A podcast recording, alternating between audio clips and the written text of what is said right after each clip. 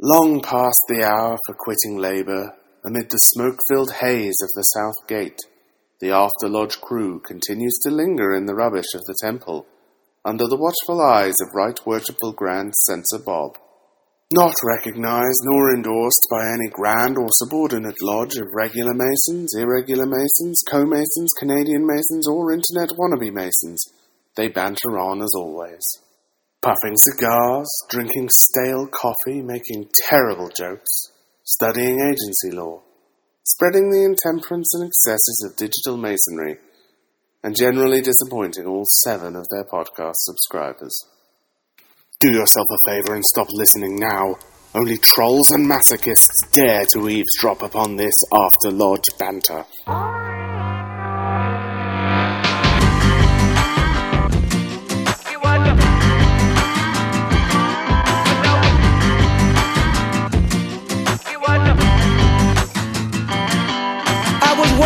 The street when out the corner of my eye I saw a pretty little thing approaching me.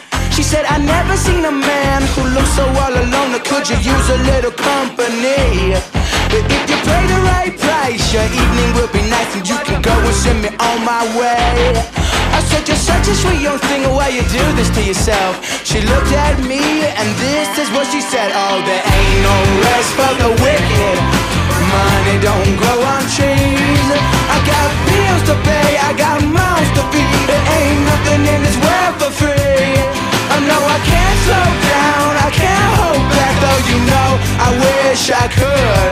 I know there ain't no rest for the wicked until we close our eyes for good. Not even 15 minutes later, I'm still walking on the street when I saw the shadow of a man creep out of sight. And then he swept up from behind, he put a gun up to my head, he made it clear he wasn't looking for a fight. He said, Give me all you got, I want your money, not your life. If you try to make a move, I won't think twice.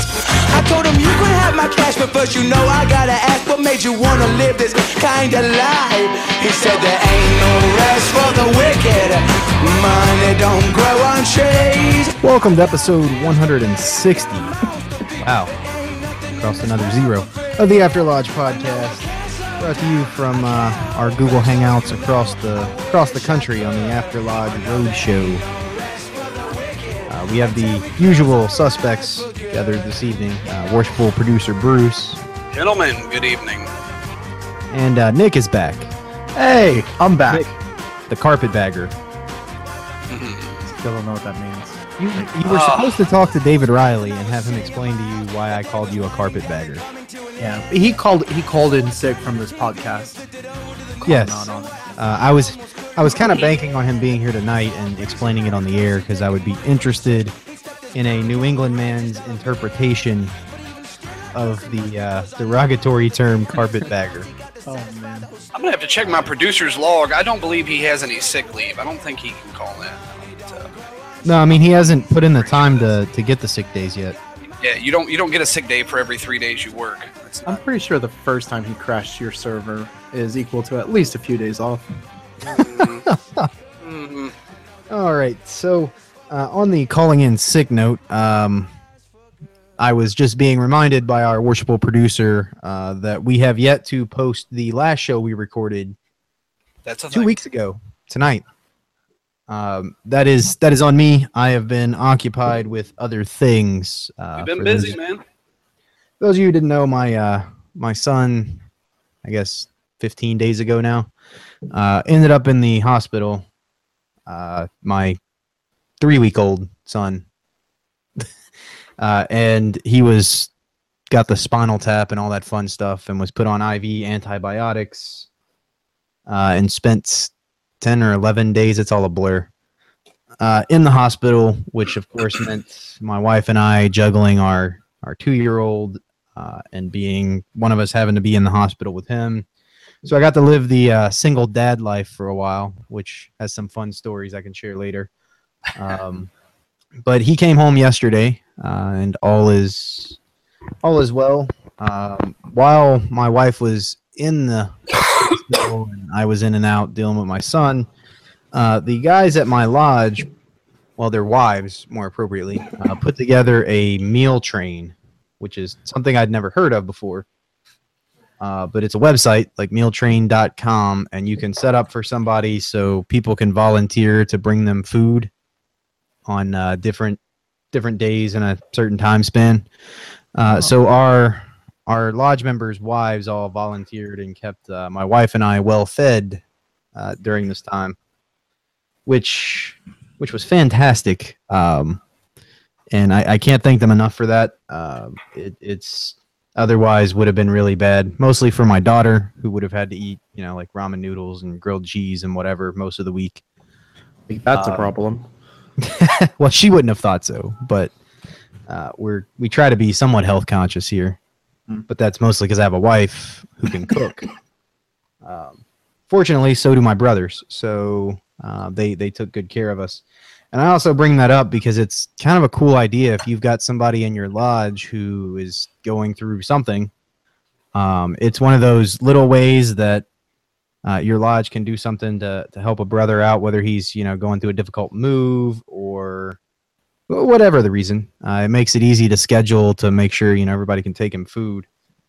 Um, now that we've done it, uh, I'd like to see that you know be something that wasn't just used for me, because it happens occasionally. Something will happen with one of our brothers, uh, and it. I'm sure other lodges probably already do this, but uh, ours hasn't, at least since I've been there. What's And, the uh, uh, website again? Well, the website is mealtrain.com, uh, which, uh, you know, I'm not plugging for that site. We're not getting paid. Uh, I'm sure there's other sites that do the same thing. Hell, you could do it with a Google Calendar and a spreadsheet.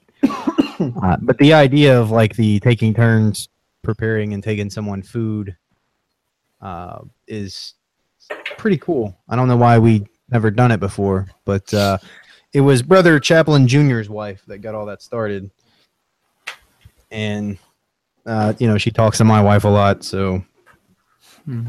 uh, i guess my wife told her what am i going to do? Uh, harlan can't cook. And my daughter is with him. So i uh, i got food every night so I'm, I'm good with that. And there's another idea when you're looking at how you can help out. Uh but yeah we're home. Things are trying to return to normal. I can quit living the single dad life uh, which I was very self conscious about all week. Uh, for instance, my daughter and I ran out of dry goods. You know, like uh, we were getting low on bread, and she likes to snack on like those those goldfish, um, yogurt, things like that. So I made a list of like these things that we don't have an ample supply of, and you know people were bringing us dinner, so this was the non dinner stuff.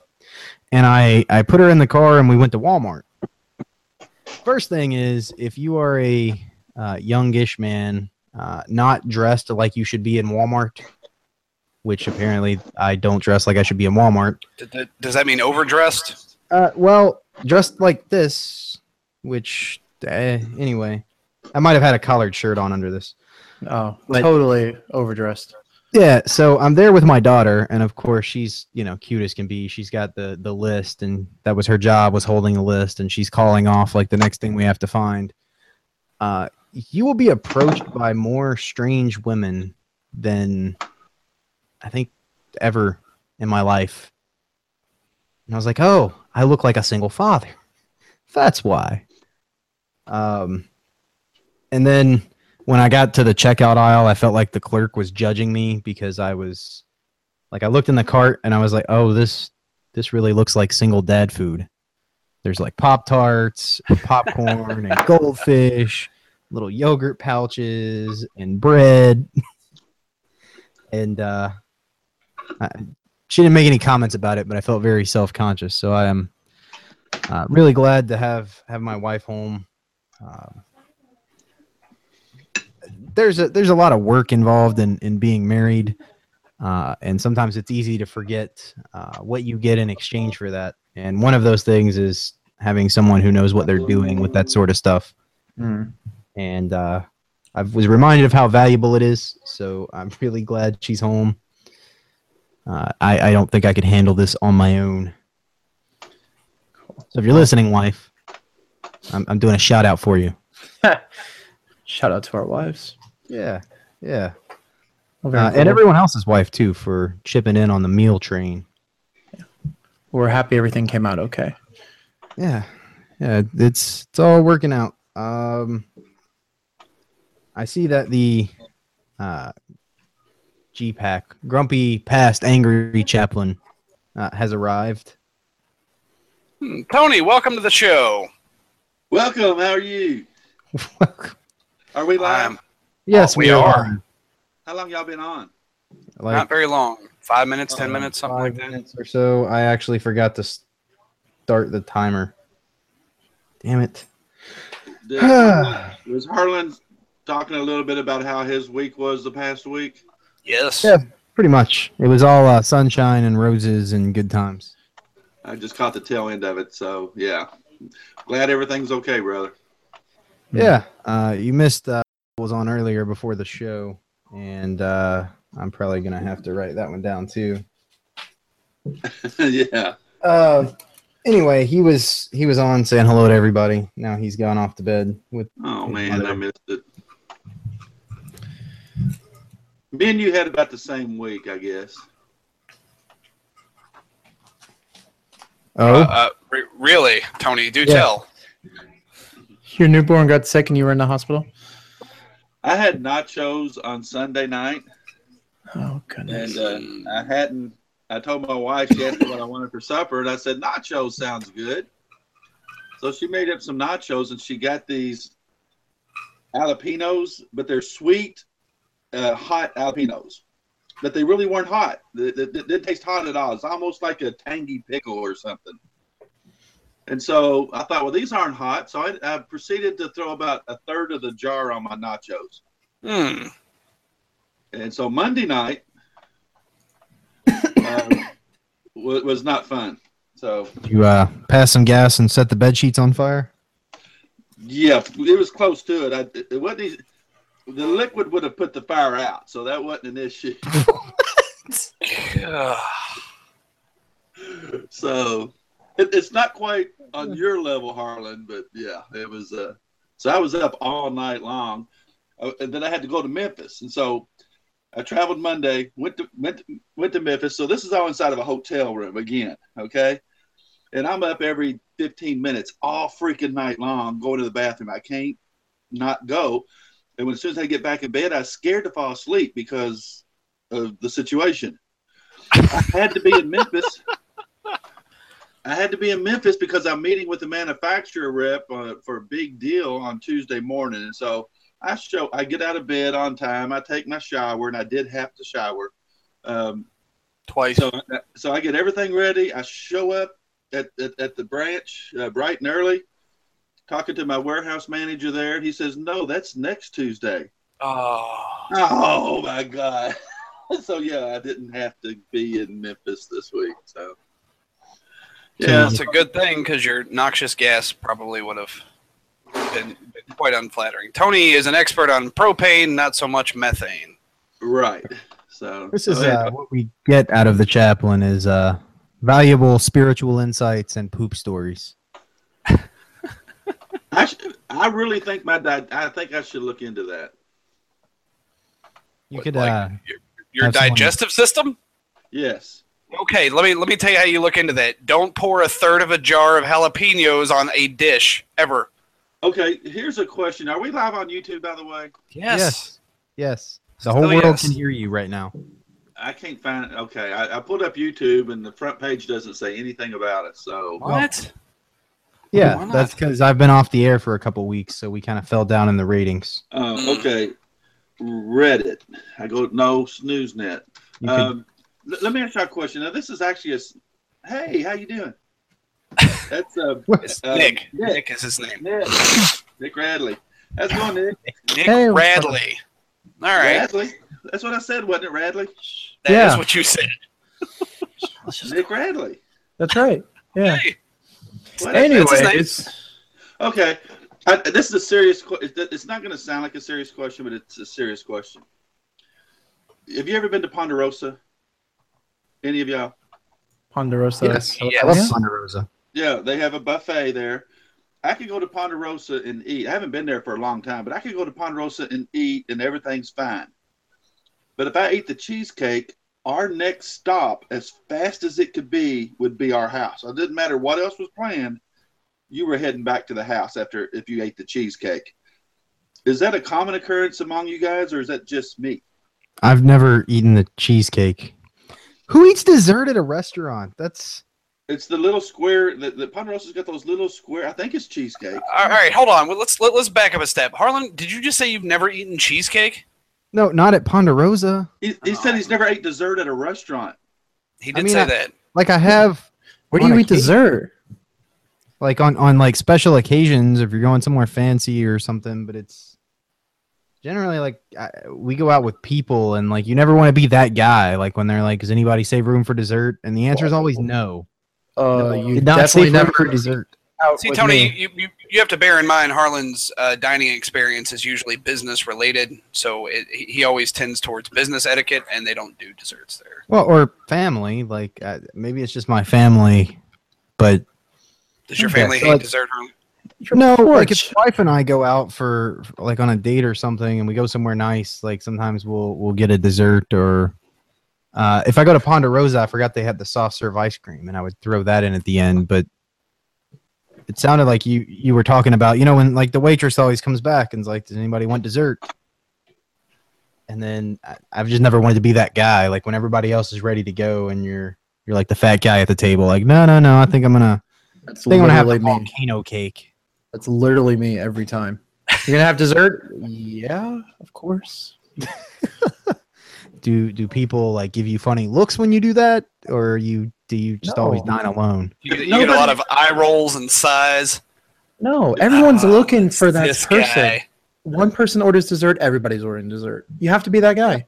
or Oh, is that what you're the guy holding up the check No, you split the check. right and so you can't like do that and get the check and pay it and leave until like you've got your dessert which can take another 15 or 20 minutes Yeah. If, if nobody ordered dessert at restaurants, I would think they would quit selling dessert at restaurants. They wouldn't keep them there. So somebody's got to be ordering dessert. it's, Well, it's nick It's- What do you mean? If no one ordered dessert, they would have plenty of dessert at the restaurant because nobody ordered it. They would have more for Nick.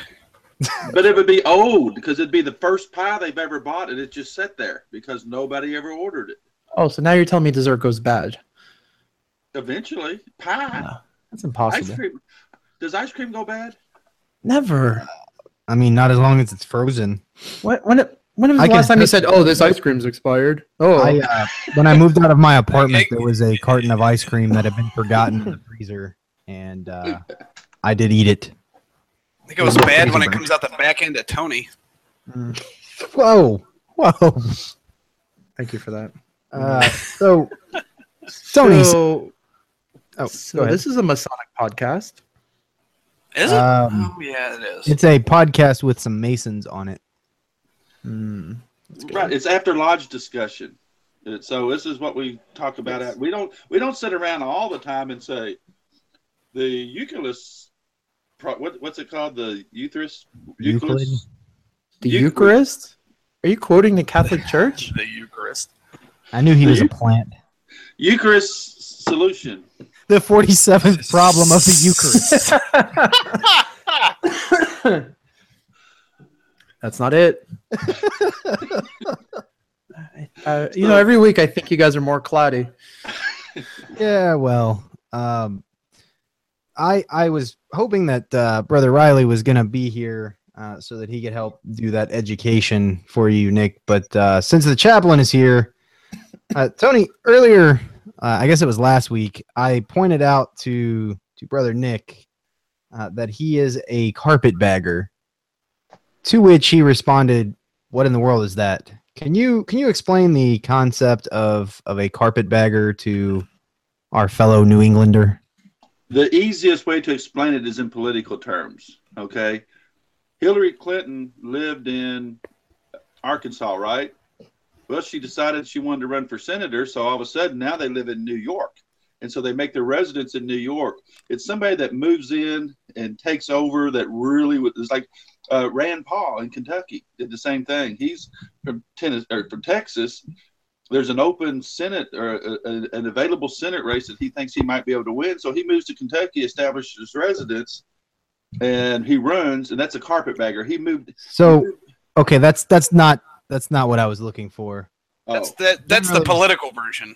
Generally, it's somebody from the north, like after the Civil War, who would move to the decimated South and take advantage of the impoverished and uneducated situation. And they often Well, showed up na- with those na- stylish name, carpet name bags. is- name how that is different than the two situations I just mentioned. mentioned. Well, Clinton moved from the south to the north, and the Paul family has deep connections all over Kentucky and always has. So, Remember, he's Uh, one of the Paul. He's like one of three Paul fans. So yeah, it, it's I am a Paul fan. no like the, the the Paul family is is extensive in Kentucky as well as Texas. Oh yeah, I run into Pauls in my travel everywhere. So everybody's a Paul. Right, right. Um, Oh, so if Paul Anyway. came up and hit me, I could say I'm appalled. typically, uh, it's used it's used the further south you go to refer to a northerner who has come in come down to take advantage of the situation and basically you know manipulate them and take their money or make money off of them so this came up in your case nick when somebody was texting you about the podcast and that's why i called you a carpetbagger oh yeah, you yeah. moved from massachusetts down to florida I moved from where? Sorry, aren't you from uh are you from massachusetts no Mas- Massa who? Massachusetts. Oh, I hate, I hate all of you. no, Uh, I'm a I'm a oh, born that's- Floridian. are you? Yeah, I'm So how in the Floridian. world did you run into David O'Reilly? I moved to Massachusetts for a year for uh, for my career. Oh, okay. Fun fact: David Riley is actually from Texas. I think. So you so you're like a reverse carpetbagger. Kind of. Yes. Did you really title this episode "Carpetbaggers"? Uh, well, I ti- so you have to title the YouTube stream something, Mm. um, and I never know actually what we're gonna talk about until we get here, unless we have like a special guest. So, and you've been on the show enough that you're you're not special anymore. So Oh, I couldn't name it Nick something anymore. you could name it Nick uh, Radley, was it? Yeah, Ra- you know Radler, Radner. maybe. What's his last You know name, Tony? they say, uh, Oh, for Masonic Con. That's what it was. What? The reason This you called me a, a- the reason you called me a carpetbagger.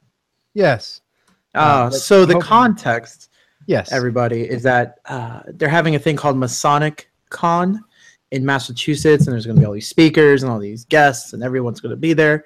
And they said to one of the guys organizing it says, "I'm putting together a media night to let the podcasters interview speakers and vendors. Um, if you want to come up and take the opportunity." So I was like, uh, "You must uh, know me from After Lodge." yeah, yeah, it's it's like that. Uh, there's that old saying that familiarity breeds contempt. So Mm. keep that in mind. So I asked Bruce, I asked our boss Harlan over here if he would uh, pay for me to fly up there, to which he said, "No." He ain't my boss. No. Well, we lost Tony. Bye, Ah, Tony. Okay, All right. so uh, uh, He figured out. the- WM Blythewood 395 from the IRC channel uh, explained it the best way is uh, carpetbagger is a polite way to say damn Yankee. Hmm. Got it. And also better than teabaggers, which is clever, but that's the kind of joke I would make and no one would laugh at it, so I'm not going to laugh. he uh, he also had the question. Oh, yes. Masonry talk. Such a pejorative phrase. Can we just call him like an opportunist? It's a nice way of saying it. That's a nice way. So he wants to know if the circumpunct is really just a pancake with a pat of batter in the middle and two strips of bacon on the sides. Um, I mean, I don't know if we can talk about that in a public place. Pat of batter in the middle and two strips of bacon on the sides. I mean, the the the pancake recipes are are deeply monitorial. I feel like I mean, everybody not- knows not- a pancake recipe though. Not that I'm arguing one way or, or the other, but a pat of butter could totally be an emblem. Just saying. Uh, um, how, how do I how do I say this? Um, You're close, but but no cigar. Um, it is it is in fact an egg that is in the center of the pancake. That's. I'm just not on your level yet. Yes. Uh, now the symbolism of the egg is that when you get too eager and you puncture it, and then the innards run down the pancake, and they go outside of the due bounds of the pancake, and they touch upon the strips of bacon. Hmm. Some people can handle the egg yolk on their bacon. Some people can't. Wow, that's deep. Yeah. Um, This Hey. is, this is actual after lodge banter that's happening right now. We had a conversation very similar to this after lodge last week. I have a question. If there was a lodge ran by strictly millennials, what symbols would they use? Oh wow, I can. Uh, okay, uh, Bruce. I'm there is there is so much potential here for goodness. yes. So Bruce, I'm Um, going to uh, go out on a limb here, and and uh, well, if I divulge too much, uh, we'll, we'll pull it out. Uh, I would say that the uh, there would be a a starting obsession with all things alchemical, uh, for better or worse. Uh, I will leave that to you, dear reader. Uh, but for instance, the green lion consuming the sun might make a uh, fantastic lodge crest, and uh, lots of skulls seem to be a big thing with millennials. The, uh, the Mm. of mortality.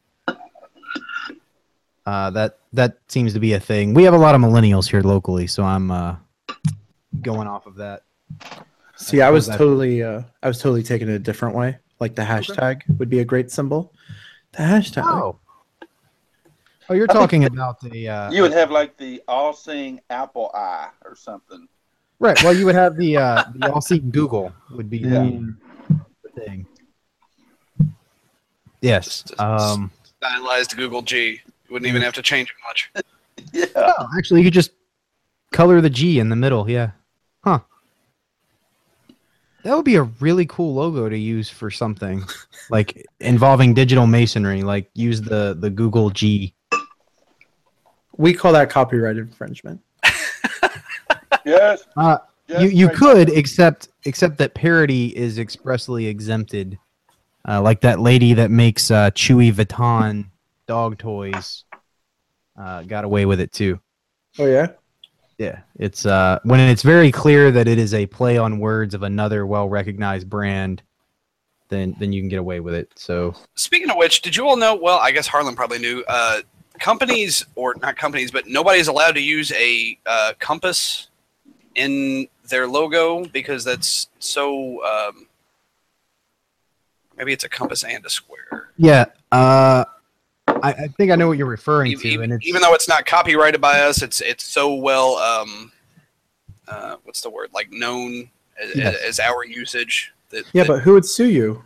Right. So it's in the United States is where this this comes up. Uh, it's been expressly opined in 19th century uh, judicial opinions, and it's not that nobody can use it. It's anybody can use it, um, and nobody's allowed to protect it. So you can't register the square and that's okay. compass Yeah, yeah, yeah. That's what as a service or trademark or copyright any artistic designs with it. Um, well, the copyright thing's a bit of a stretch. You kind of can, but it's and it, it comes from the era in the 19th century. Uh, regularity wasn't, as I understand, uh, as easy as it is now, and so you had a lot of warring grand lodges trying to compete with other grand lodges for uh, authenticity, I guess. So, uh, a popular way to try to achieve that would be for you to sue the quote imposter Grand Lodge uh, for using your marks, so the square and compass. And some judge eventually decided at the federal level that this is just far too confusing. freemasonry is far too old. All of these different folks can claim their lineage back to somebody in Europe or somewhere, and we're not in the business of figuring out who has the authentic claim, so nobody can have it. Uh, and that's why we can't stop uh, these imposter grand lodges from popping up, like uh, you know the internationals. Yeah. Um, not that I'm calling anyone out. uh, Grand Lodges are powerless to stop it because the term Freemasonry and the square and the compass and the other things that come with it uh, can't be owned by anyone. At least here in the States. I hear the story is different in other places. Hmm. Interesting. Yeah. So, we could start a cult and use all the Masonic symbolisms and uh, get away with it. I think instead of the square and compasses, you'd have the X for Xbox type thing. Are you always 10 minutes behind on the show? I mean, like like you haven't said anything in in five minutes. That's that's the best you got, Tony. I mean, I'm not saying it's bad, but no, it's not. Come on, uh, some of these things take deep thought. Okay, I, I thought we had already agreed the hashtag would be uh, part of the uh, main main uh, the the Great Lights, if you will. okay, that would be one of the great lights. The three great lights. You'd have the hashtag, the Xbox symbol, and what would be the third one? Twitter. The, The Twitter Twitter bird. bird? I feel like the hashtag would be one of the modes of recognition. Uh, uh, the the the third one would just be a book that says the internet on it. Or or the old uh, AOL icon. You remember the uh, the pyramid with the uh, with the eye in the middle, kind that of. would that would be if we Ah. were doing a Generation X or a thing. This is a millennial thing. Mm. And then- well, And then when they're going through the degree and we talk about how old it is, we lower the lights and play the sound of a dial-up modem connecting to AOL. And then we say,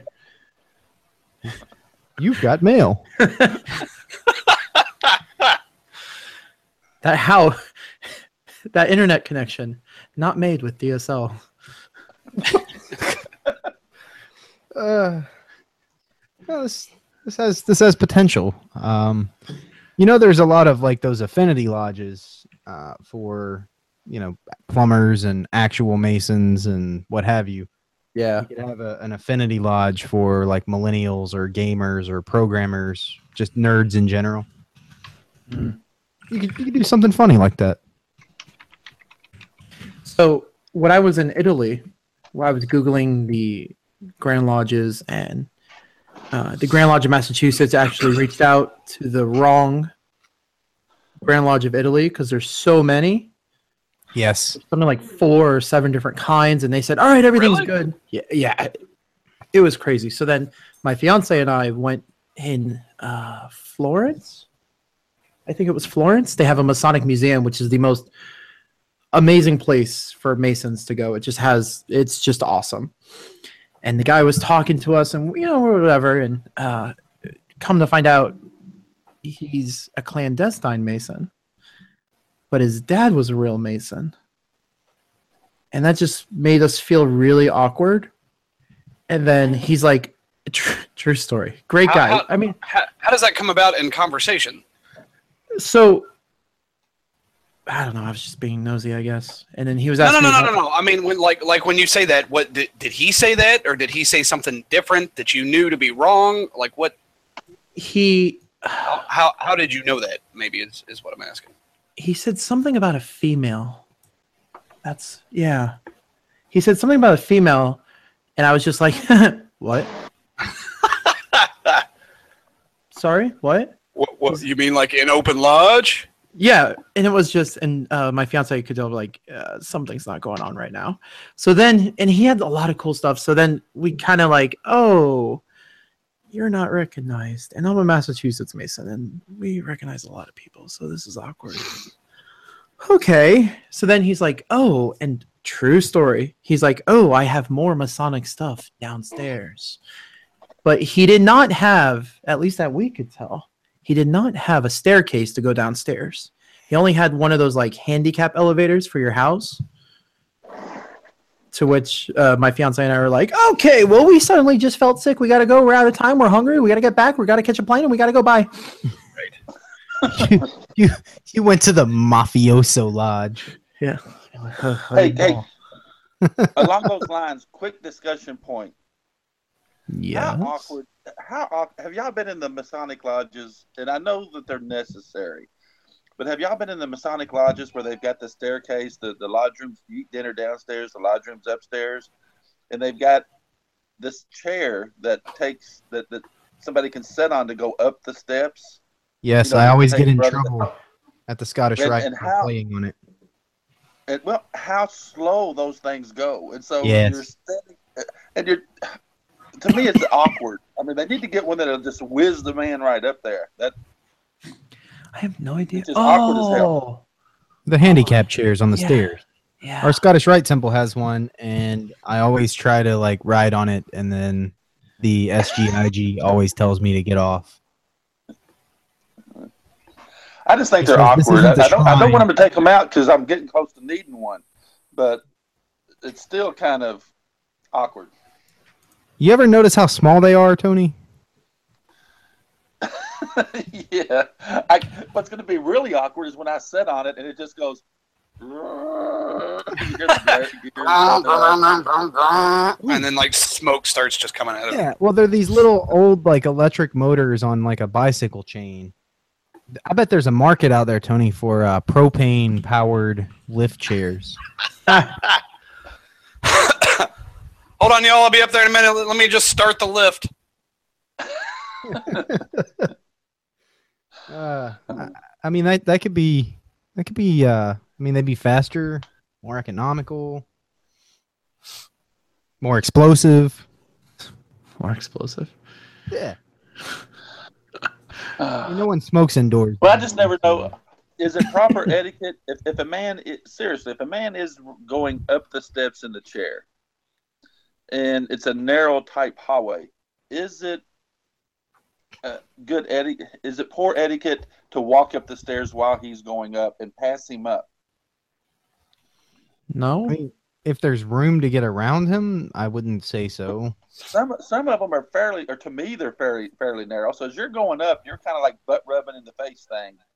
Yeah, Oh, that would that would well, be then That would impolite. probably be poor etiquette, Tony. Well, Uh, that here- could also be impolite to do what you do and try to push the guy faster. It doesn't work that way. Wow. I was going to ask if it would be wrong to just sit on his lap and catch a ride. Well, it depends. Is he is he wearing a purple apron? Because if he is, then you got to wait for him to get up to the top. If he's not, then I think you could just be like move. You know how that goes. Because some Yeah, masons always- are more equal than those. others. Preferential rules. Yeah. Yeah. Uh, So could we re- rewire it for two twenty instead of one one ten?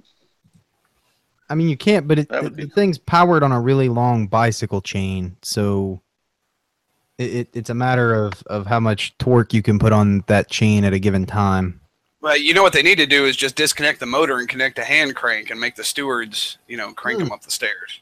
I was thinking, uh, there was a lot of jokes at uh, one of the lodges in our district. If uh, Bruce, you know the guy that uh, lost his his legs in that motorcycle accident Mm. years back. Anyway, the guys at his lodge just got one of those super steep, crazy stairs stairwells because it's you know like 200 years old, Right? and like each one of the sta- like I have trouble going up these stairs, uh, just because they're like literally I, I think they're 13 inches tall, like each step. Wow.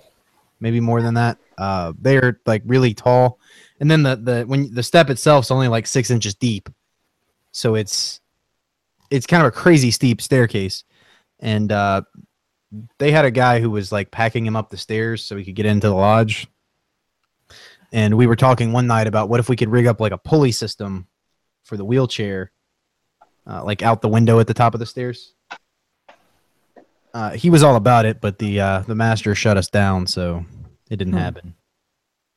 Masters Sounds always like shut good everything down. They do. You guys kill all of the fun stuff, Bruce. Mm. Every time I try and do fun stuff, I get shut down. So Yeah, well, you were trying to. explain that. Uh, I don't know if we could talk about that on that. We we can't. We we can't. I know. Uh, one day we'll find a way to bring it up. We'll find another brother that no one knows from the show, and then we'll have him tell the story. Or why don't you just come on and disguise your voice? Well, Yeah. because it's it's uh it's very jurisdictional, and it's it's not. It it doesn't shed our Grand Lodge in the in the brightest of lights, and uh, Eh, We we don't want to call out our own Grand Lodge people. Got it. Uh, I disagree. we'll talk about it offline, perhaps on the IRCs. I think our Grand Lodge is handling it perfect. I think they're doing everything exactly right. So there we go. That's my official statement. Yes, uh, that is all of our official statements here at the After Lodge podcast. Including mine of whatever Grand Lodge we're talking to. Yes, uh, our Grand Lodge does everything right all of the time. Hey, so uh, David Riley and I went to visit a local lodge, and it was an open meeting, and they had uh, the DeMolay guys come in. Yeah. And they talked about the seven lights. They do like this presentation with like oh yes, seven. Uh, what are they called? Click clickies. The things on the top. candles. Candles. There we go. Yes. You've been in Florida too long. You're losing your English. Click clickies. Hola, Nick. Hola.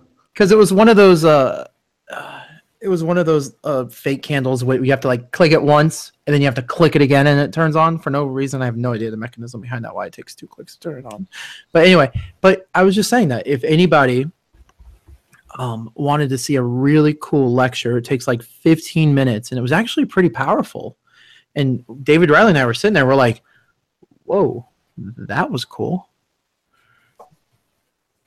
Yeah, it's uh, I, I've seen. Is that the one where they they use the textbooks and like there's the thing for moms or whatever, or is that a different one? i don't know i don't I, I think they do a couple of them. Mm. Uh, I remember seeing that, but they they all kind of run together because I have a terrible memory. So, yeah, no, that is uh, it's really cool. The Rainbow Girls are the ones that use the textbooks. I think. No, it's DeMolay.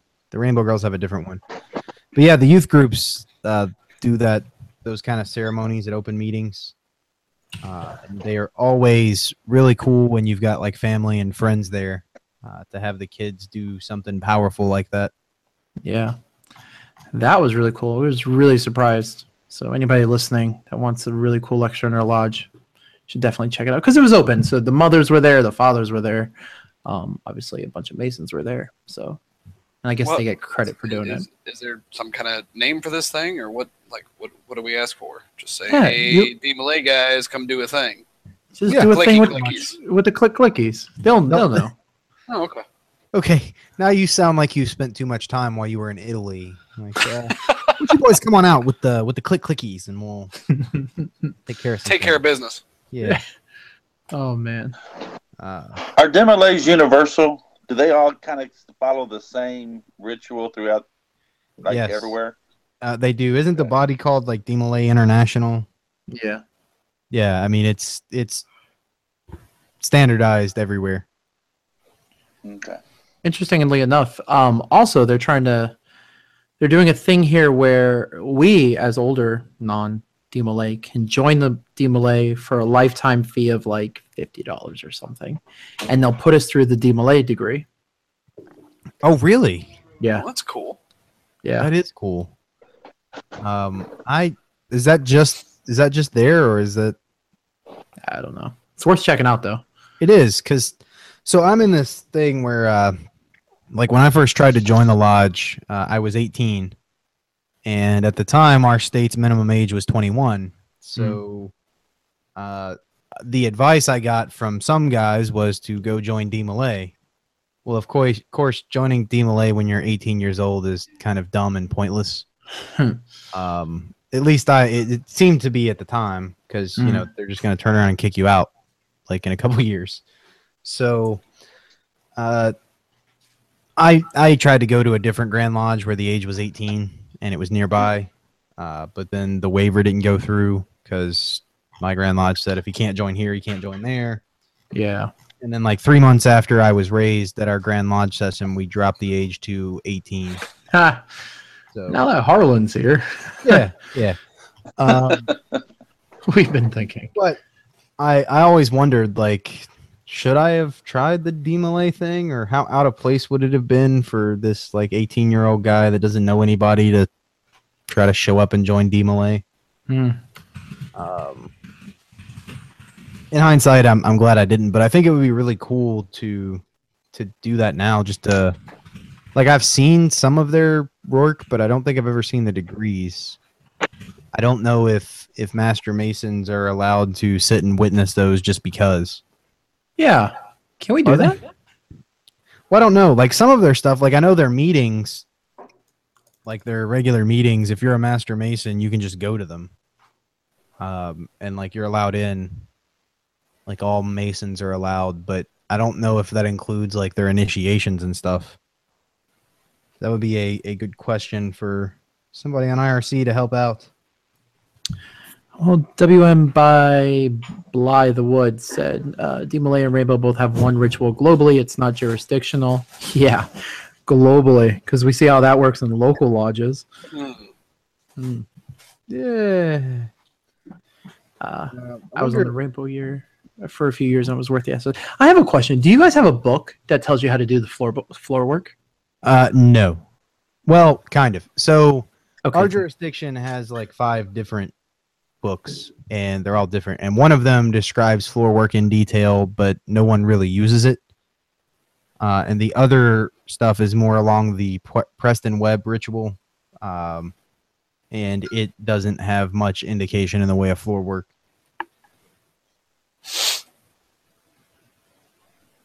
The you yours does. I've been to lodge down where you are and like everywhere i've been has been exactly the same. Huh. Interesting. But I've only been to like three lodges, so I mean that, that's a small sample set. But around here, you can't go to three lodges that are like in the same county and see the same thing. Oh, really? Yeah, it's uh, one of the things I appreciate about our jurisdiction is the diversity of ritual work. Uh, because there hasn't been and there still is no standardized ritual. Uh, there's the five different approved ritual texts, and every state or every lodge has a different, kind of a different spin on them, if you will. Especially when you throw in like the the floor work.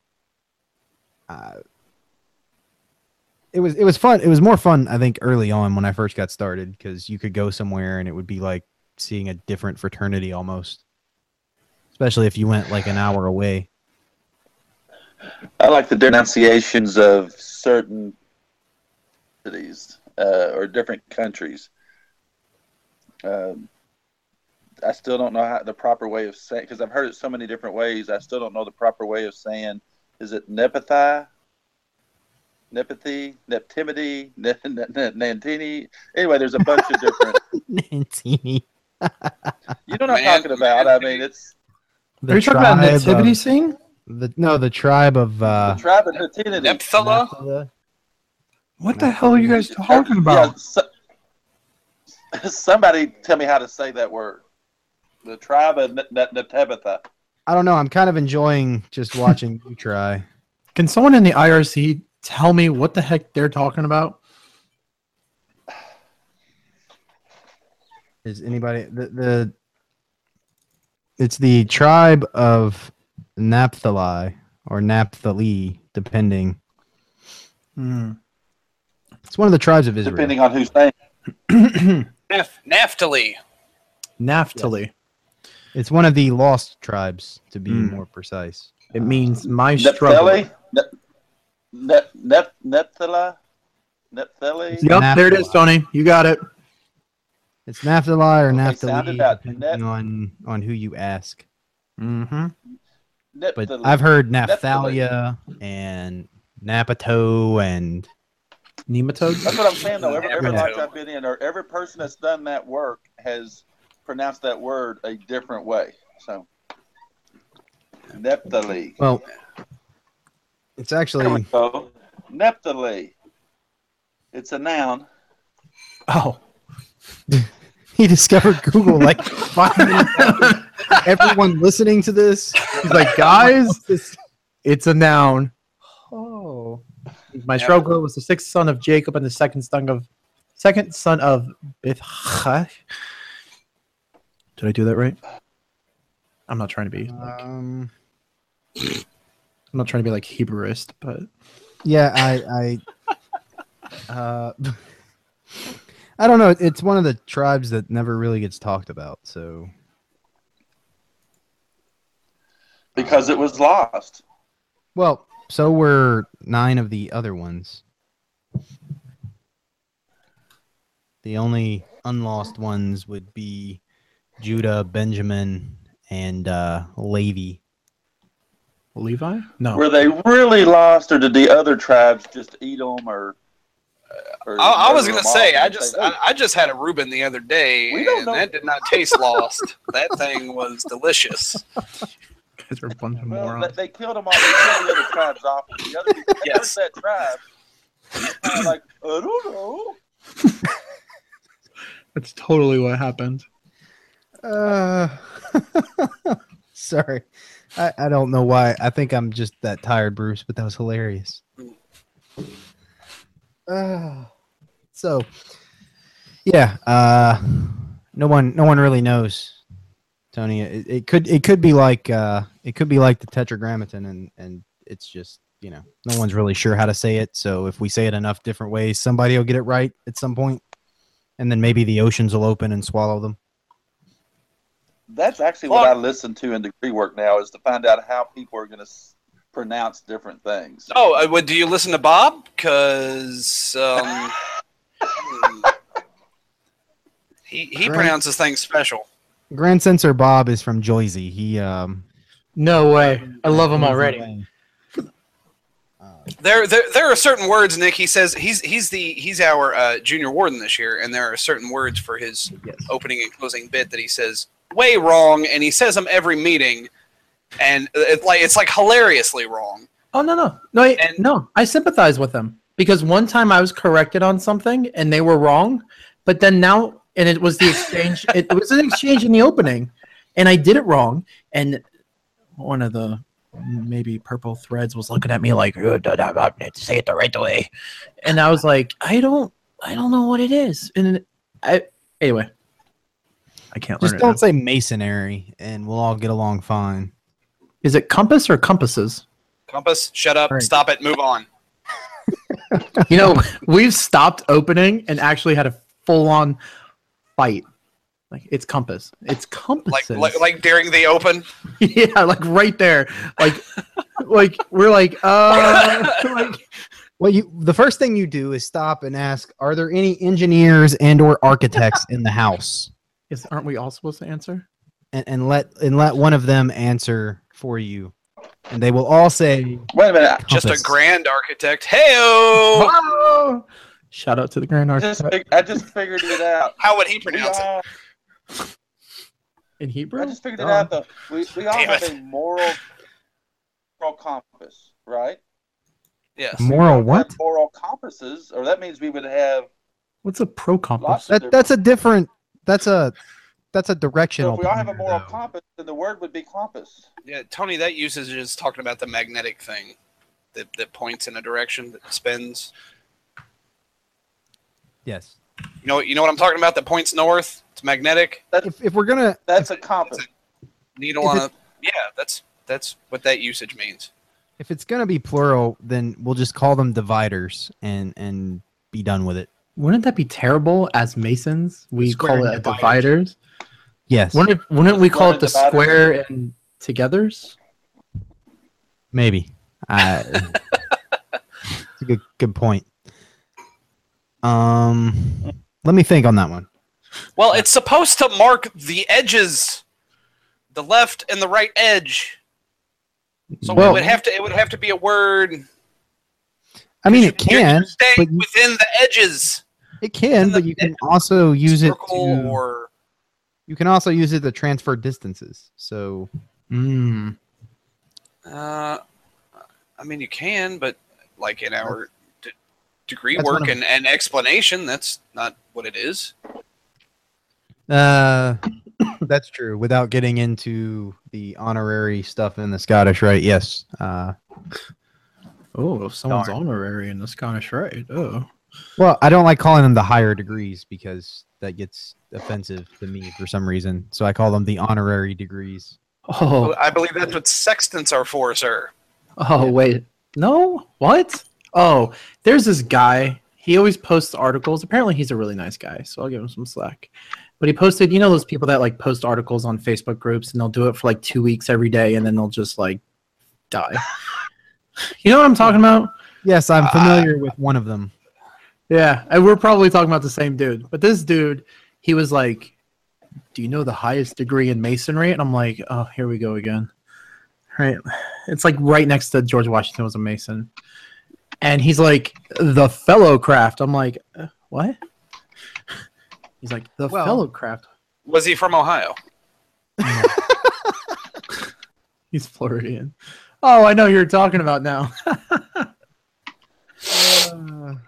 so, I mean, I, I, I guess that's not entirely wrong if you're talking about the highest degree of speculative masonry, which I think is still true in like speculative Masonic unions. You know, like uh, bricklayers unions or whatever. Uh, you know, there's the apprentices, and then there's the fellows of the union or the craft or whatever you want to call them. Hmm. Alright. So you but here in America, we have three degrees. Yeah, three, but then we have another 15, and then we have like another 30. And then we have like 45 more you could take.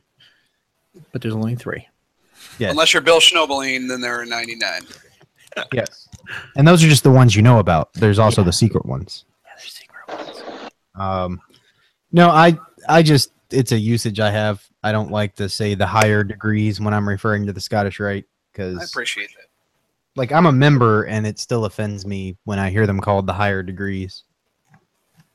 The, the larger numbered degrees. like, Yeah. do you want the wider degrees? Like, The, the honorary degrees. Um, but now that now that someone's called it out this evening, that sounds kind of pompous too. The, the, the of greater value degrees. That- Uh, that oddly enough cost $50 a year. the the appendant the appendant body degrees maybe I, i'll come up with some other term now i can't say honorary because yeah So I'm trying to scroll up in the IRC. We had an interesting conversation for a guy that. did i miss it Yeah. Oh, it was way earlier today. oh okay Oh, I can't, uh, I don't know. I can't find it. Anyway, he is looking to join a lodge, and he got we got on the topic of volumes of sacred law, and he says, "I don't, I don't want to use the Bible," and we're like, "Okay, well that we had that whole discussion," and then I was like, "Well, what book do you want to have on there? Meditations by Marcus Aurelius?" And he's like, "Yes, can I do that?" And we're like, "Oh, Oh. You're like, oops. yeah, oops, my bad." hmm. we have a uh, copy of the jeffersonian bible for occasions that warrant it Hmm. uh, it was mostly just for jason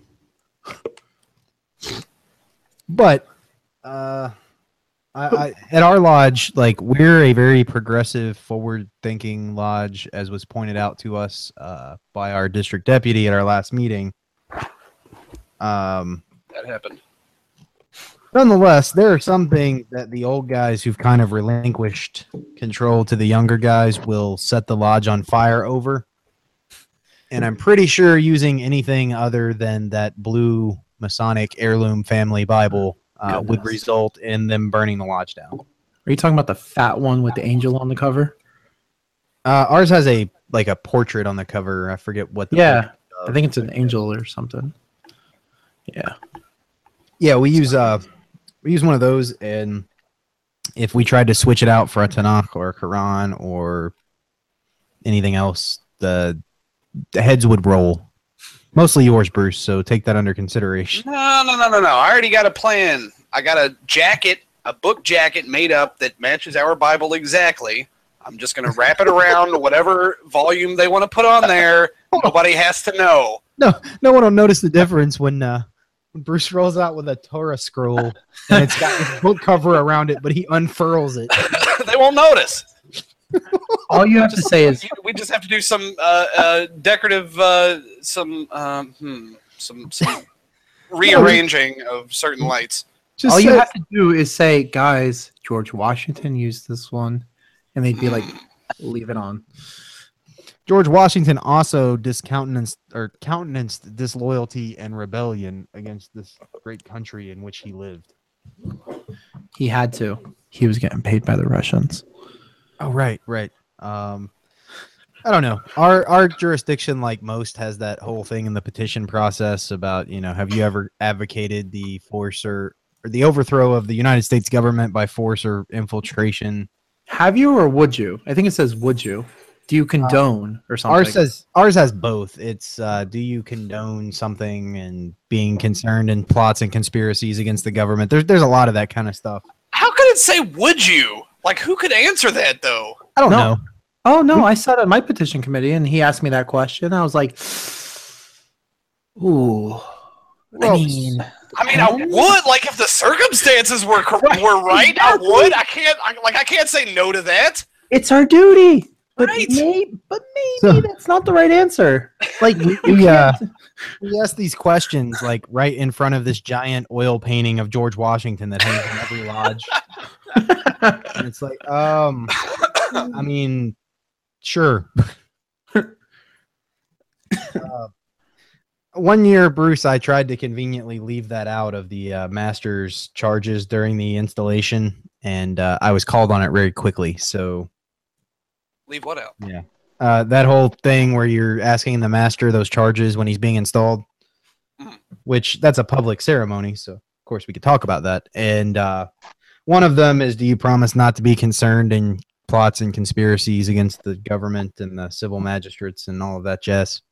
Now, when I agree to that, that was just for my year as master. Uh, that's that's how I would interpret it. Yeah. Thank how I- you. Hey, question, Bruce. Were you Yes, the only one that kneeled at the altar for uh for your installation? No. I, I, I was. I, I hear you, Harlan. I'm. I'm. I'm trying to remember it. I do not remember it. Uh, I, I'm guessing the answer is no. Are you sure, Harlan? Harlan is sure. So I, I am unsure. There, in there's our a. installations, the uh, the elected officers kneel at the altar and everyone else stands. Hmm. Why do you ask? Because I think ours is. I think Florida does it different. I can't remember. I thought I knew, but now, of course, I think maybe I'm wrong. Then Florida would be doing it wrong. Oh, where's David Riley when you need him? Uh, not here. And, you know what we uh, did get? We went to visit a lodge, and um, it was this was an open lodge, so it's okay to discuss. And we went up, and they introduced you, you know, west of the altar, and um, the uh, master came down and shook our hand and said hello, and he's like, "Please go see the senior warden for your uh, for your payment." And we're like, uh, "What?" I looked at sounds David. like a trick. Yeah, and I was like, I looked over at David because I'm like, well, you've done this a bajillion times, and he's like, I have no idea what's going on. So we went to the senior warden. They had like a little pocket-sized. Uh, it says Masonic passport, and there's like 25 or 30 pages. And each time you visit a lodge, you're supposed to like write down what lodge, the date, have the secretary sign it, and if they have like a stamp or a lodge seal, they could put it on it. That was pretty cool. That is pretty cool, Bruce. We should do that. Hmm. We should really do that. I mean, it has nothing to do with me being tired of signing and stamping and sealing those things, like 30 of them at every meeting. You have 30 guests every meeting. No, I'm exaggerating a little. Usually there's like three or four, but yeah. uh, we do have a lot of guests, though. They just don't always bring their passport because they're recurring guests. Uh, we usually have like a handful of you know visitors who don't come frequently or who are there for the first time, and then we've got what, what would you say, Tony? Like 15 to 20 guys who aren't members of our lodge but who are always there on some regular basis. Yes. Great. Uh, yeah. Uh, they all like to come in whenever a new. So our Grand Lodge does this like lodge award thing, and part of it's based on having members of of your lodge travel to other lodges during the year. Mm. So at the beginning of the year, like the Grand Lodge year, so right after Grand Lodge is over, like the next meeting, all of those routine visitors will all show up with those passport things at the same time. And then I'll spend like the entire meeting signing and stamping and sealing these passports. That's cool. And then they'll turn them in to, for their lodge to get the award that year, and then they'll get new ones, and we'll do it again. But if our senior warden did it, that would be pretty cool, Bruce. Hmm. And I'm not just Not saying that because he's my younger brother and I want to watch him suffer. Great. I'll um, I'll talk to him. Of course, then uh, if you did that and then it continued next year, every one of our visitors would have to collect their wages from Grand Center Bob. That would go poorly. I hear he does not like giving up money. Well, not money. Um, uh, things. But yeah, I thought you were going somewhere else with this. I thought you were going down the uh, the old York Rite Mark Master path with uh, you know It's my go get your wages. It's my favorite degree of all time. I've never taken it. Then how do you know about it? I read a lot of books. Aha! Ah, you should take it. It's my favorite degree of all time. I I've never cried. actually read the ritual for the degree. I think I have it somewhere, but I didn't want to spoil it in case one day I decided to go take the degree. But the uh, the master's wages are constantly referenced in other places uh, in writings about York Rite stuff. So Mm. Are you talking with like Manly P. Hall, bro, and like the keys of masonry? um, I don't remember if it's in that one or not, but probably. I've I've got a lot of Manly Hall stuff, so I might have picked it up there. Somebody was saying in the IRC that he wasn't like we think of him. I don't know. Maybe some people are like, "All right, cool. He did a lot of esoteric stuff, and he probably had his place." And we knew he was like a thirty-third and probably in everything. Um, but somebody was saying that towards the end of his, after he was raised and did all this, they were actually trying to kick him out of masonry. Do you know if there's any truth to that? Uh, I've I've heard that, but I, I don't. I have no way to verify it. Uh, Hall is an oddity because kind of like uh, kind of like John Robinson, he came into the craft after he had published all of these things that at the time would have been considered deeply deeply offensive to publish, and you would be thrown out if you were a Mason when you did it. Yeah.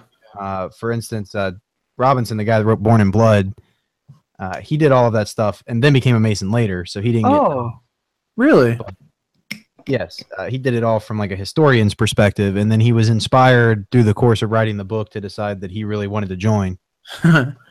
It's Um, like Dan Brown being like, "Be right back." yeah, That was Uh, cool. Hall, as I understand, was the same way. Uh, he joined the craft later. Um, I'm not as familiar with with the exact order of how all that happened.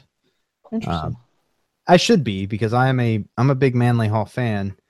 Uh, you can go to there's a website. I don't know if it's affiliated with his heirs or what, but they have all of his recorded lectures, like that he would give at universities and stuff, just available for free.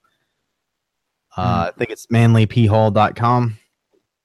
And it is, uh, you know, it's not as entertaining as the After Lodge podcast, but, uh, you know, in the week between, or three weeks as the case may be, uh, airing of episodes of this show, you could pick up some of Hall's lectures and learn a thing or two.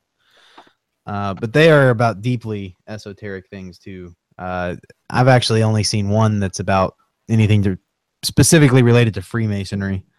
A lot of it's just philosophy and uh, like Western Hermeticism and like occult traditions. Yeah, some of his stuff is cool. A lot of his stuff, it's, it's a little far fetched. Well, it is, but I mean that's that's philosophy, right? It, where's the fun if you don't uh, go out on a limb every now and again? That's the fun in philosophy. philosophy. Yeah, I mean one day I'll. Uh, Jason would never let me. Did we ever get into my uh, So my close, Nick. circuit? my humans are electrical circuits philosophy thing. Wow. Probably not. Every time I try, Jason would shut it down because But, but do we I have to broke get him. into it? So you Yeah, think well- we're electrical? no, would- it's it's it's an analogy uh, that I make on why there's no such thing as free will. Um, I'd like to do that one when David's on the show one day. Yeah. Uh, I don't know if he shares that opinion. I hope he does not, because that would make it more interesting. He's be good really he's really exhausting to hang out with because sometimes you just want to like hang out with somebody and be like Like I don't know. I was gonna say a joke like, "Hey, dude, look at those boobs on that girl," but that won't work. I like, like, you can't just hang out with him. He's he's always like, I don't know. Yeah, I can't even get on his level sometimes. He talks about all these like fascinating things. You're like, dude, I'm just trying to eat my ice cream. Right. like, You're like, I just want to drink this beer, and he's like, let's get metaphysical. yeah. He's like, Uh, yeah, I've I, I, I could appreciate that. Calvinist. Does ice cream ever go bad? Look, if if we're if we're electrical sockets or whatever, then he needs an electrician. Um, um. I don't I don't know what to do here. Uh, uh, Worshipful, can you can you bring the the chaplain up to speed? Uh, I, I I don't think we have time for that actually. He sounds like you ever seen those reporters and the news is like, "So, how's the weather over there?" And then there's like a 20 second pause and they're like, "Thanks, Dan. The weather's doing great. Back to you." you don't understand. After Lodge, I've got all these great minds. I've got Harlan. I've got And ice cream. And- It- it- it- we used to have ice cream, and I'm hoping we'll have ice cream this year. But we ran out of ice cream. Hmm. Uh, and and that, hey, that proves that ice cream doesn't go bad. We had that ice cream for a year. Um, but no, every, Yes. and they're all talking these high-minded and Masonic theories and all this different stuff. And every now and then, yeah, you just want to say, "Hey, look at that," you know. And so that's me. That's my role. Tony just walks by and farts and keeps walking. Uh, he has been I, known to do I that. am. The, I am the Abbott to their Costello. So Yeah, he says this. He's he's just as much into our our esoteric philosophical nonsense as as everyone else. He Mm. totally is. Um, he usually is the one that starts it. Well, no, he, he, Why? he talks politics for two hours. If we're still there at 1 a.m., that's when he starts on the good stuff. Well, yeah, yeah, So if you were to tie a flashlight to the front of a bicycle, and then you were able to pedal that bicycle faster than the speed of light, or as fast as the speed of light, wouldn't the light coming off of it be faster than the speed of light? no, No. No. that's that's That was actually a pretty easy question. Is this what you Yeah. guys talk about? No wonder there's no ice cream. But if you could, but if you could, if you could, if you could pass, if you could, um, faster than the speed of light, You you can't. would actually pass up your light, and, and you, then when you stop, the light would catch up to you. How cool Yeah, would that be? and that would be a paradox, and space time would break down, and the world and the universe would disintegrate. That's Let me let, let, let me explain that to you real simple, Tony. The light is made of electrons. what? Uh, and you're made of electrons, uh, and they can't go faster than light. But you can't go faster than the light is going. Uh, Let, Light is not. Ho, ho, ho, ho. First of all, light is not made of electrons. Hmm. I was hoping I could just stop it there, they're Harlan. protons. Everybody knows they're protons. Protons. What? Harlan's like having a seizure over here. I don't even know what's going on. I can't do this. I can't Because do we really do talk about this stuff sometimes. the existence of Universal. the speed of light as a universal speed limit for matter is my point of proof for us living in a computer simulation. Oh hmm. jeez. You and you and you can't just agree with Elon Musk when he has like forty billion dollars more than you.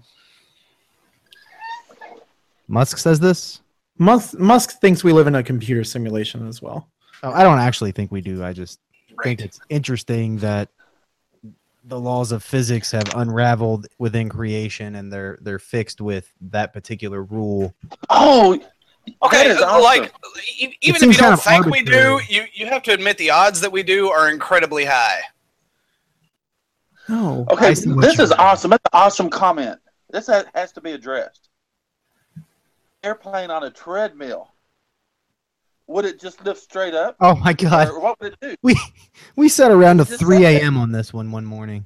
Airplane No. on treadmill? What is that? No, Tony, no. I had What's to it- Somebody explain- explain. Somebody explain it to Nick. if you had an airplane on a treadmill and the airplane was trying to take off, could it actually take off because the treadmill would be turning underneath it? No. Yeah, yes. Ah, Yes, it can. No. it could It would go the, up like a helicopter. the engines Because- are acting on the air, Yeah, ground. it's just. Oh, you're using the force of the engine. I thought you just meant from the speed of the treadmill, because I was going to say there's no wind. It, it's the lift that makes the airplane go up. Yeah. If you're using the engine, then why do you even need a treadmill? I, But- I thought you meant I thought you meant if the treadmill was powered to move at the speed that the airplane would need to go to take off. No, so the You're, treadmill. you're, you're just saying it goes. So the airplane, the airplane's not actually getting anywhere though because it's it, the treadmill's going so fast. But it's going the same speed as the airplane. I thought you Yeah, meant it was. but it it would work like a kite. Yeah, none of it matters because the engines are pushing on the air, not on the ground. So the wheels would just turn as fast as they need to turn. What does the Yes. wheels have to do with it? Because the wheels are so the, the premise of the question it's a riddle is if like the the airplane runway was a giant treadmill. So whenever the airplane would be trying to move forward the idea is that you know like running on a treadmill you would just be rolling in place. Does that Mm. make sense?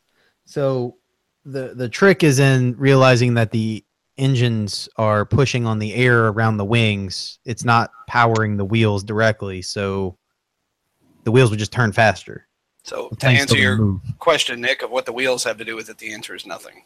Yeah, Thank it's it's the kind of stupid stuff that Tony. Well, it's not really stupid because we'll banter about it for hours and hours. But he'll bring this up like right at the close of lodge, and then no one leaves.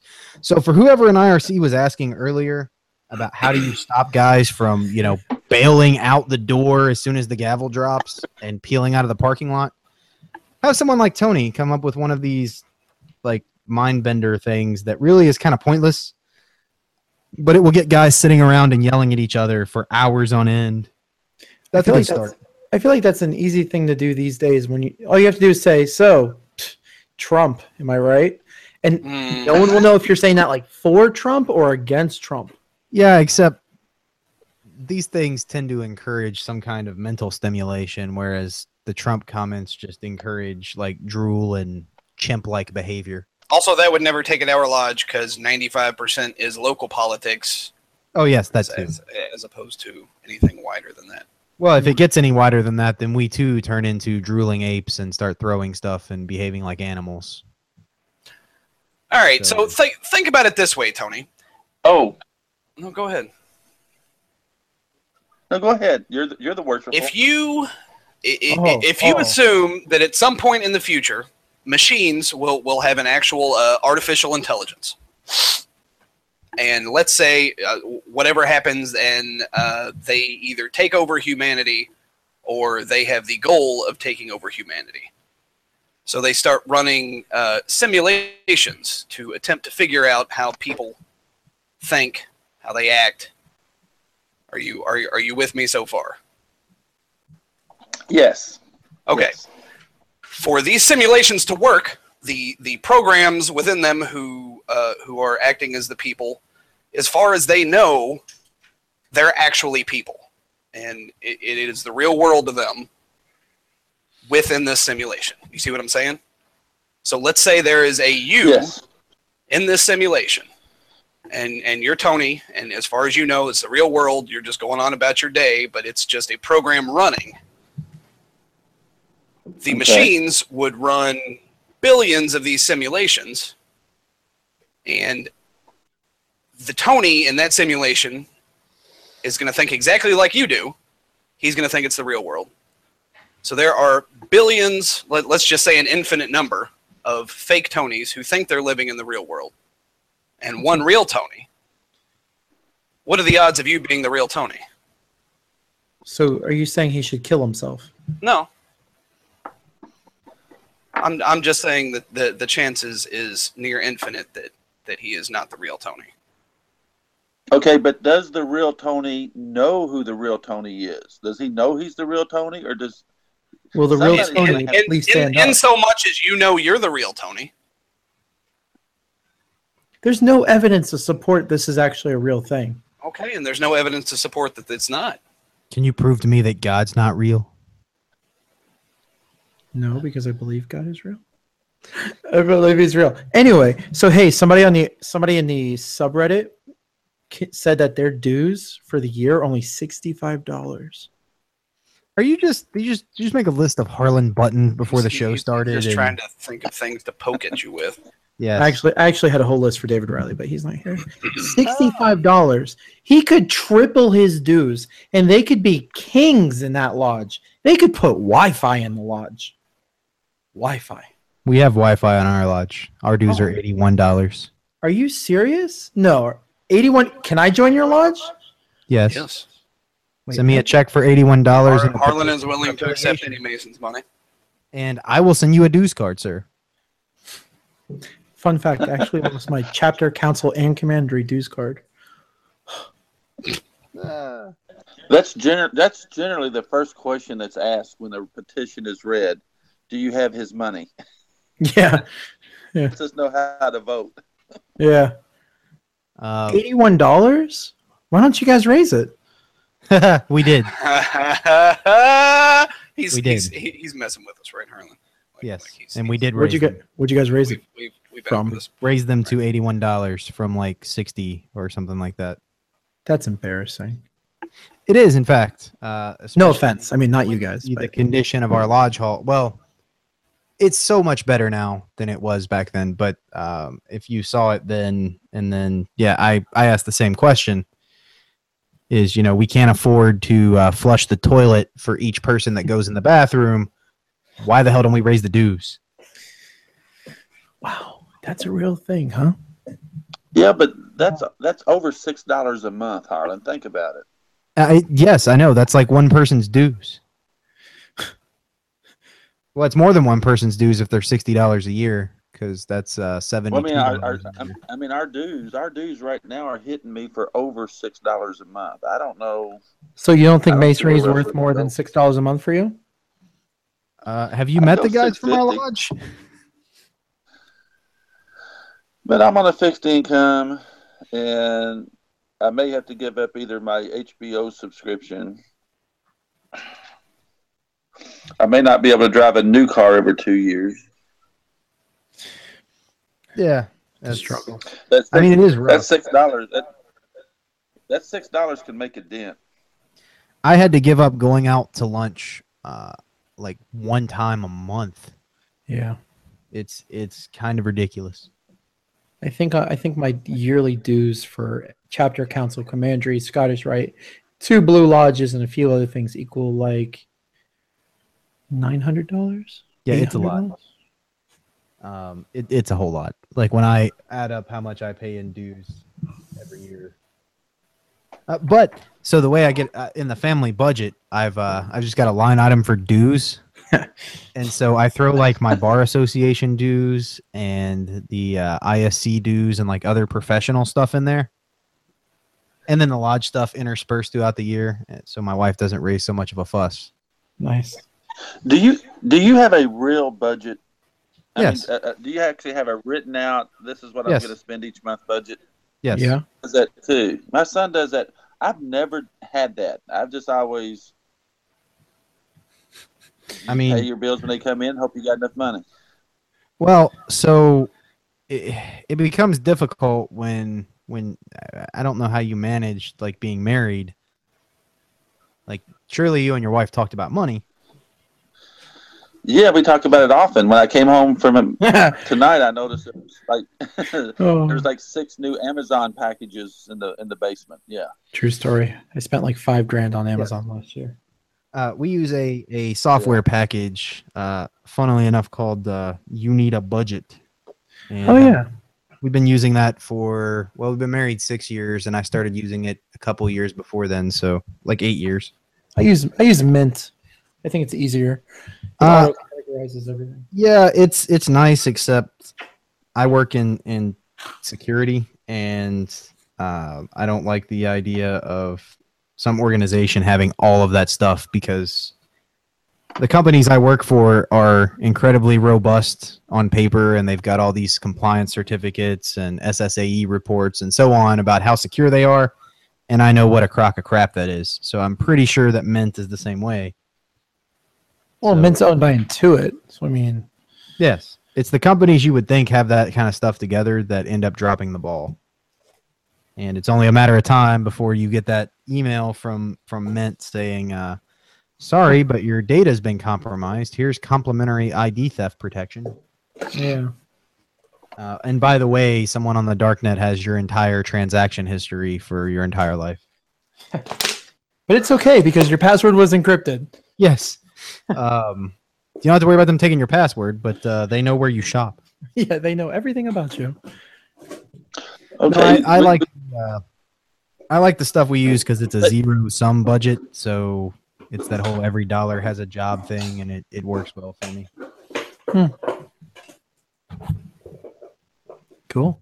There's no money left at the end of the month when you budget that way, so then like your your family can't find other things to spend it on because it's all spent. Technically, even if that spending is you know savings. I still have to find a way to get a savings account that I can't touch. I think that's that's a personal problem going through because it's like Uh, savings, then you have a ton of money in there, and then you're like, I'm rich. Well, you could open another IRA. You can't touch that until you're, you know, a bazillion years old. Well, I want to be obviously you want to be able to uh, touch it. God forbid there's an emergency or something really cool is on sale. I mean, you can. If there's a major emergency, you can pull it out. You just pay a 25% tax up front in addition to regular income. That sucks. But if it's was- emergency, yeah, WM said just invest in Beanie Babies. Huh. um, or you could, uh, I'll hold on to your money for you. Yeah. Yeah. Okay. Just, Yeah, I got uh, a big mattress here, Nick. Just uh, send it to me. I'll throw it under there. Yeah, because sec- secretaries have never siphoned money out of lodges. I would never siphon money out of my lodge. You, on the other hand, But he would gladly take a check from them. Ho, ho, ho, ho. You said you would never siphon money out of the lodge, brother secretary. that is that Didn't is what we I read said. in the minutes last in our minutes last week uh, at our last meeting where you are now taking where you just took your salary. Yes, my salary that covers about 10% of my secretarial expenses. Yes. I took that. Hey, can you share how much your salary is It's $1 per member. So about $120. a year? Yes. Yeah, I'm not going to tell you what other lodges get paid for. Oh, I know. Uh, we went to visit uh, an old lodge, the oldest lodge in our district, one of the oldest in the state. Uh, it's older than our Grand Lodge. And uh, so, of course, they got money. Their secretary earns 5% of all dues collected, plus $20 per meeting that he attends. Holy sh! Plus, Holy has- crap! plus has all of his expenses reimbursed for postage, paper, ink, etc. Well, that should go without saying, but Oh no, that's not the case at our lodge. Like, you don't get your expenses paid; you just get that dollar per member every year. Which back you in could, the, you, if if you wanted your expenses paid, all you'd have to do is present them, and they would be paid. Yeah, except our lodge is broke. don't- Like I know how much money we have. There's a reason I don't do that. uh, Uh, but it, it, So, Harlan, you're already paying the six hundred dues a year. You- it's just Yes, I am. So back in the day, like in the 70s when that salary was set and it's been unchanged since then, a dollar per member seemed reasonable, right? Because a stamp was, you know, what, like 18 cents or something. mm, And so maybe less than that. And so if you had to send a guy four letters throughout the year and you had to type up those four letters and the envelopes and, you know, some basic office supplies, like that was all pretty easily covered by a dollar per member. Um, not so much now. one of the secretaries in a lodge in the West Coast uh, gets the minimum amount that he can be given before he has to report it to the IRS. So I think it's like six thousand dollars a year, seven thousand dollars a year, or something.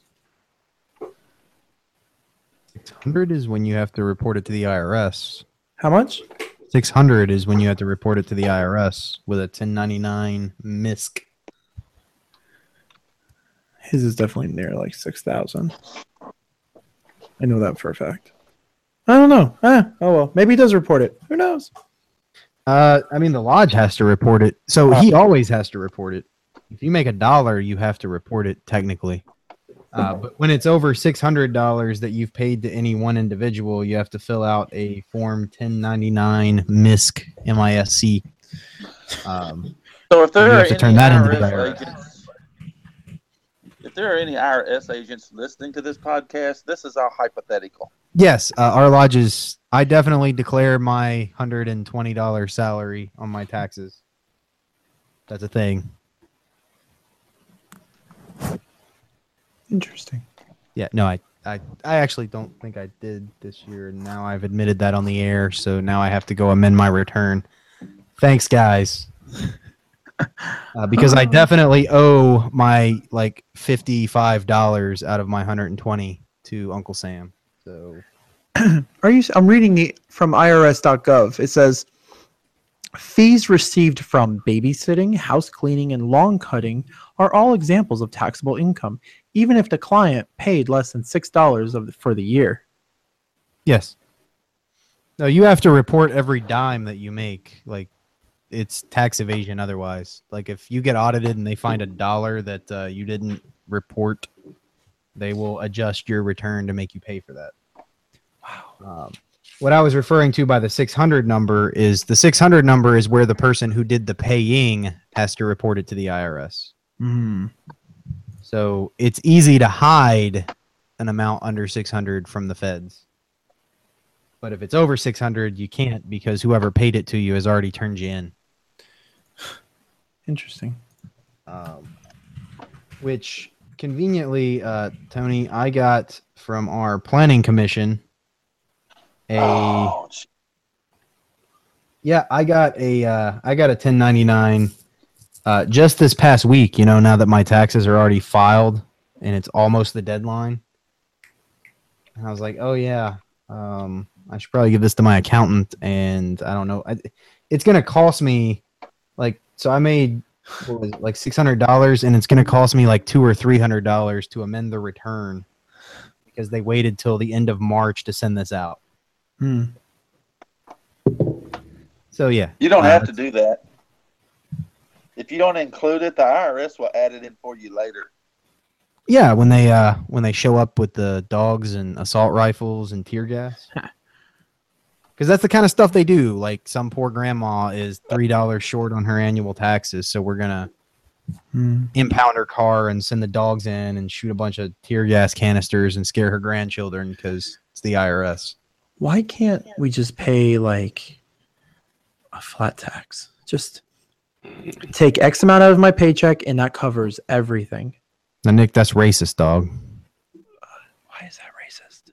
Wait, is it really? I, racist? I don't know. I've just whenever I make that comment, I'm accused of being a racist. So Well, do you say dog at the end of it? Because then that kind of makes it a little racist. No, uh, I did that for poetic effect because I am the accidental racist. So now I'm trying to be a racist on purpose. Um, You're more effective when you do it on accident. Yeah, I know, and that's why I try to do it on purpose so that I'm not as racist as when I do it on accident. Got it. That It- it's makes- it's just harder to explain it to everybody else, Nick. Afterwards, like this is the least racist he can be when he when he does it on purpose. It's, it's Yes. kind of a but that's conversation. pretty racist. The accidental racist is a uh, tagline of mine. Uh, I think I need to make it my Twitter handle. It's definitely a thing. Yes. Racism. Uh, okay, go ahead. We're getting ready to cut At what though. point? Okay. At what point should racism kick in? Um, What?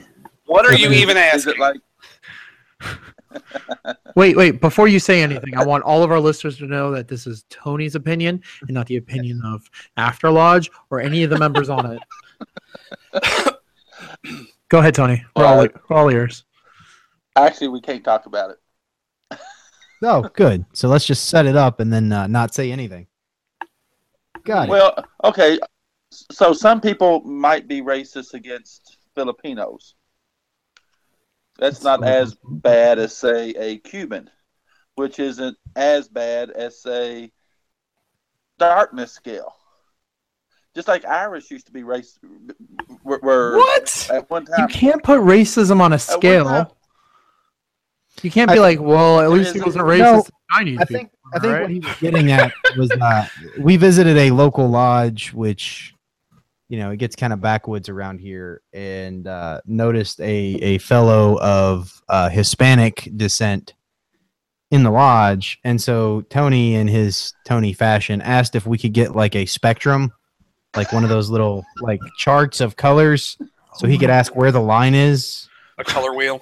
Yeah, like we, we need to know where the line is. Like, uh, at what shade of darkness are we are we cutting off the, uh, you know, you can't be in the white man club.